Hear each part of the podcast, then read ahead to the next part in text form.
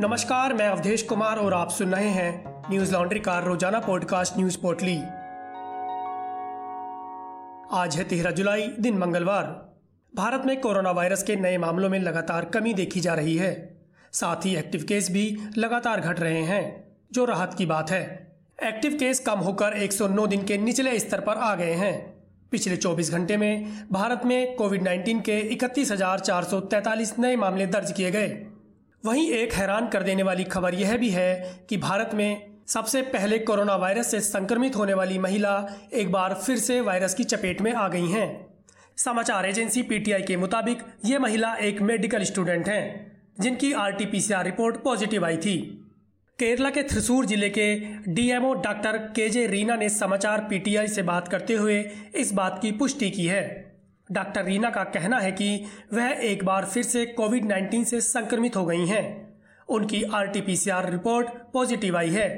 हालाँकि antigen report negative आई है और उसमें कोरोना वायरस के सामान्य लक्षण नज़र नहीं आ रहे हैं। फिर कोरोना से संक्रमित होने वाली मेडिकल स्टूडेंट साल 2020 में चीन के वुहान शहर में मेडिकल की पढ़ाई कर रही थीं। वुहान में कोरोना वायरस फैलने के बाद जब वह भारत आई तो उनमें किसी भी तरह के लक्षण नहीं थे।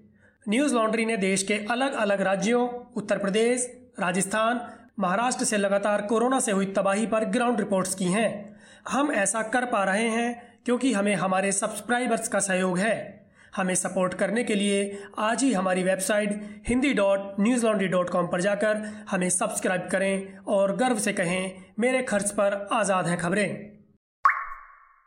मौसम विभाग ने कई राज्यों में बारिश की चेतावनी जारी की है। विभाग ने कहीं रेड तो कहीं येलो और ऑरेंज अलर्ट जारी किया है। राजस्थान और जम्मू कश्मीर के लिए मौसम विभाग ने ऑरेंज अलर्ट जारी किया, जबकि महाराष्ट्र समेत देश के कई हिस्सों में भारी बारिश की चेतावनी है। बता दें कि बारिश, तूफ़ान और बादल फटने की कई घटनाओं से कम से कम तीन राज्यों में तबाही मची। पहाड़ी राज्यों में हालात बेकाबू हैं। मौसम विभाग ने चेतावनी दी है कि उत्तराखंड, राजस्थान और जम्मू कश्मीर में अगले 48 घंटों में भारी बारिश के आसार हैं। राजस्थान, उत्तर प्रदेश, मध्य प्रदेश, बिहार में लगातार बारिश का सिलसिला जारी है। इस बीच मौसम विभाग ने आज के लिए भी कई हिस्सों में भारी बारिश की चेतावनी की हिमाचल प्रदेश, उत्तराखंड और उत्तर प्रदेश के लिए येलो अलर्ट है। मध्य प्रदेश, आंध्र प्रदेश, बिहार, झारखंड, केरला और पश्चिम बंगाल के कुछ हिस्सों में भी येलो अलर्ट है। बिहार के कई ज़िले बाढ़ की मार झेल रहे हैं। मोतिहारी में कल्याणपुर में सोमवती नदी पर बनाया गया बाँध टूटने की वजह से 20 से ज़्यादा गाँवों में बाढ़ आ गई। बाँध टूटने से पूरे इलाके में अफरा तफरी मच गई, यह चिंताजनक है। राजधानी दिल्ली में देर से सही मानसून ने दस्तक दी तो लोगों को गर्मी से राहत मिली। वहीं बारिश से जगह जगह पानी भरने से ट्रैफ़िक की रफ्तार सुस्त पड़ी है। एम्स सर्किल फ्लाई ओवर पर जहाँ भारी ट्रैफ़िक जाम लग गया तो वहीं बारिश के बाद पानी भरने से लोगों को काफ़ी दिक्कतों का सामना करना पड़ा। पूर्वोत्तर के मुख्यमंत्रियों के साथ कोरोना वायरस को लेकर चर्चा करने के बाद अब प्रधानमंत्री नरेंद्र मोदी ने 16 जुलाई को सुबह 11 बजे तमिलनाडु, आंध्र प्रदेश, कर्नाटक ओडिशा, महाराष्ट्र और केरला के मुख्यमंत्रियों के साथ समीक्षा बैठक करेंगे। मुख्यमंत्रियों के साथ पीएम मोदी की ये बैठक वीडियो कॉन्फ्रेंसिंग के ज़रिए होगी। प्रधानमंत्री नरेंद्र मोदी ने कहा है कि हिल स्टेशन और बाजारों में बिना मास्क और प्रोटोकॉल का पालन किए बिना भारी भीड़ का उमड़ना चिंता का विषय है। मोदी ने कहा कि देश में कोरोना की तीसरी लहर को रोकने के लिए सबको मिलकर काम करना होगा। हमें कोरोना वायरस के हर वेरिएंट पर नज़र रखनी होगी। क्योंकि ये बेहरूपिया है। रोकथाम और उपचार पर बहुत ज़रूरी है।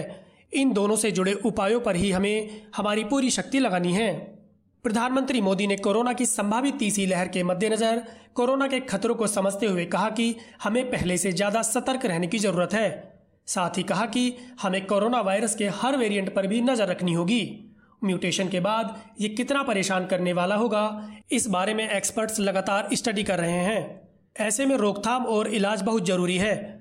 वहीं डब्ल्यूएचओ का कहना है कि कोविड की अलग वैक्सीनों के डोज लेना खतरनाक है। संगठन की प्रमुख वैज्ञानिक सौम्या स्वामीनाथन ने कहा कि इसके असर के बारे में बहुत कम डेटा उपलब्ध है।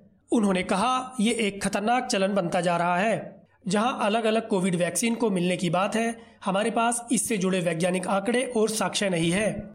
अगर आम लोग ही ये तय करने लगे कि कब और कौन वैक्सीन की दूसरी तीसरी या चौथी खुराक लेगा तो अराजकता वाली स्थिति पैदा हो जाएगी। राजस्थान में उदयपुर ज़िले के इतिहास में पहली बार किसी विधायक को जेल जाना पड़ा। सुप्रीम कोर्ट के आदेश पर सलनपुर सीट से भाजपा विधायक अमृत लाल मीणा सराड़ा की एडीजे कोर्ट में पेश हुए, जहाँ से उन्हें जेल भेज दिया गया। कोर्ट में विधायक मीणा की लगाई जमानत अर्जी को खारिज कर दिया गया था। साल 2015 में सरपंच पद के लिए विधायक ने अपनी पत्नी शांता देवी की पांचवी कक्षा की फर्जी मार्कशीट पेश की थी।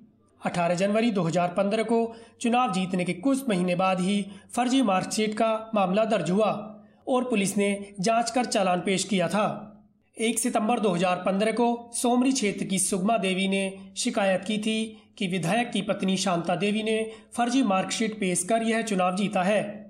उन्होंने शिकायत में दावा किया था कि शांता देवी पांचवी पास नहीं है, जबकि मार्कशीट पांचवी पास की लगाई गई। उस दौरान सरपंच पद का चुनाव लड़ने के लिए उम्मीदवार का पांचवी पास होना अनिवार्य था। इराक के एक अस्पताल में कोरोना वायरस आइसोलेशन वार्ड में आग लगने से 60 से अधिक लोगों की मौत हो गई। घटना के बाद से ही पीड़ितों के परिजन प्रदर्शन कर रहे हैं।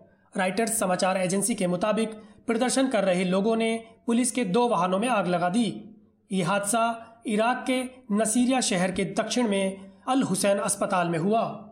अभी तक आग लगने के कारणों का पता नहीं चला है। हालाँकि, शुरुआती जाँच में माना जा रहा है कि आग एक ऑक्सीजन टैंक में विस्फोट के बाद फैल गई।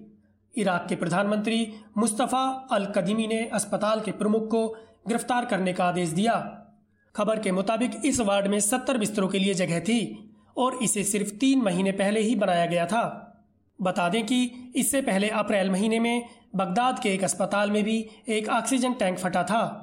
उस हादसे में कम से कम बयासी लोगों की मौत हो गई थी। विस्फोट और आग लगने के उस हादसे के बाद स्वास्थ्य मंत्री हसन अल तमीमी ने इस्तीफा दिया था।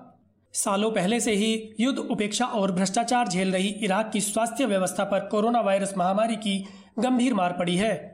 जॉन्स हॉपकिंस यूनिवर्सिटी के डैशबोर्ड पर मौजूद आंकड़ों के अनुसार इराक में कुल 14 लाख संक्रमण दर्ज किए गए हैं और कोरोना वायरस से अब तक सत्रह हज़ार से अधिक मौतें हो चुकी हैं।